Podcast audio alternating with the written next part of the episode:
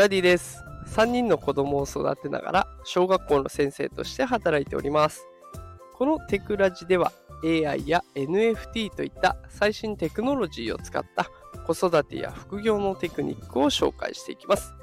えー、さ今日のテーマは有意義な夏休みを共働き世帯向け子育てテクニックというテーマでお送りしていきます。さあね、あの、お盆休みも始まっている方多くいらっしゃると思います。まあ、忙しい中ね、貴重なお休みですが、まあ、子供がいるとか、共働きでね、あんまり時間が取れないんだよなっていう方もいらっしゃると思いますので、まあ、えどうせ過ごす夏休みですから、できるならね、充実なものにしてほしいと思って、こんな内容を紹介しようかと思っております。え今日はね、テクニックを5つ紹介していきます。最初にどんなものを紹介するかざっくり説明していきますね。1つ目、学びを楽しむ工夫。2つ目、家事を効率的に分担する工夫。3つ目、アクティブな遊びで体を動かす工夫。4つ目、リラックスタイムを確保する工夫。5つ目、子供たちの声を大切にする工夫ということで5つの工夫でございます。さあ、それでは1つずつね、深掘りしていきたいと思います。1つ目、学びを楽しむ工夫。えこれはやっぱり夏休みですからね、せっかくなので学びの楽しさ、これを子供たちに伝えるにはいい機会だから使いたいところですよね。まあ、図書館で本を一緒に選んでみたりとか、あとはね、自然に触れ合いながら学ぶ体験を提供していく。でそれだけじゃなくて、こう日常の中でこう科学実験教室があったりとか、あと料理ができる時間が取れるかもしれませんよね。そういったことで知識を楽しく吸収できる活動を取り入れてみてはいかがでしょうか。さあ、二つ目です。家事を効率的に分担する工夫です。ね。あの、この共働きの家庭になるとね、家事の分担って大きい課題ですよね。まあ、家族みんなで協力して家事を分担する。これをやることで効率的にこなすことができます。まあ、できるならね、こうタスクリスク、タスクリスト、家事のリスト表を作って、で、誰が何を担当するか、明確にしていくことでね、家事のストレスを軽減することもできると思いますので、そんなことを夏休みにね、お子さんにもやってみるといいかもしれません。あなたはじゃあお皿洗い担当ねとか、お風呂掃除ねとかって何か役割を決めるとね、子供たちそれもやり続けられると一つ自信になるのでいいかなと思います。さあ、3つ目。アクティブな遊びで体を動かす。夏休みはやっぱりアクティブな遊びができる貴重なチャンスでもありますね。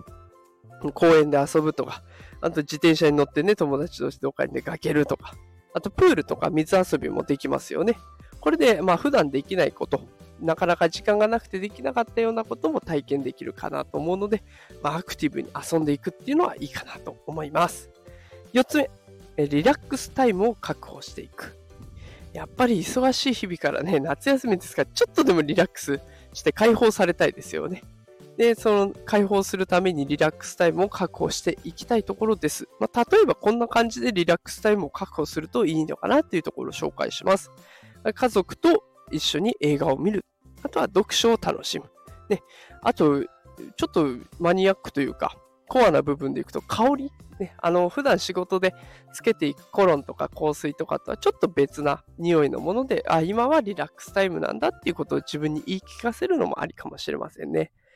少し日常とかけ離れた空間を自分たちで作っていく。そしてリラックスタイムを確保していく。えこんなやり方もありかと思います。最後、5つ目です。子供たちの声を大切にということですが、あこれがね、意外と抜けちゃいそうだけど大事なところですね。夏休みの計画を立てるときに子供たちの意見聞いてますでしょうか？ね、あやっぱりちっちゃい頃はどうしても大人中心でね、ここ行ったら喜ぶかもしれないなとか、ここは楽しいから連れて行ってみようとか、ね、そんな感じで決めていくと思うんですけれども、まあ、ちょっとずつ大きくなってきたら自分の意見も言えるようになるので、どんなアクティビティが楽しいのかな、聞いてみてあげてください。で、一緒に計画を考えていけばね、子供たちも夏休みを満喫することができるはずです。ね、あの、親が決めたところに行って、あ、なんかつまんなかったとか子供に言われるぐらいだったらね、まあ、一緒にやっちゃえば、共犯になりますから、ね、一緒に子供たちの声を大切にして作っていくっていうのもありかもしれません。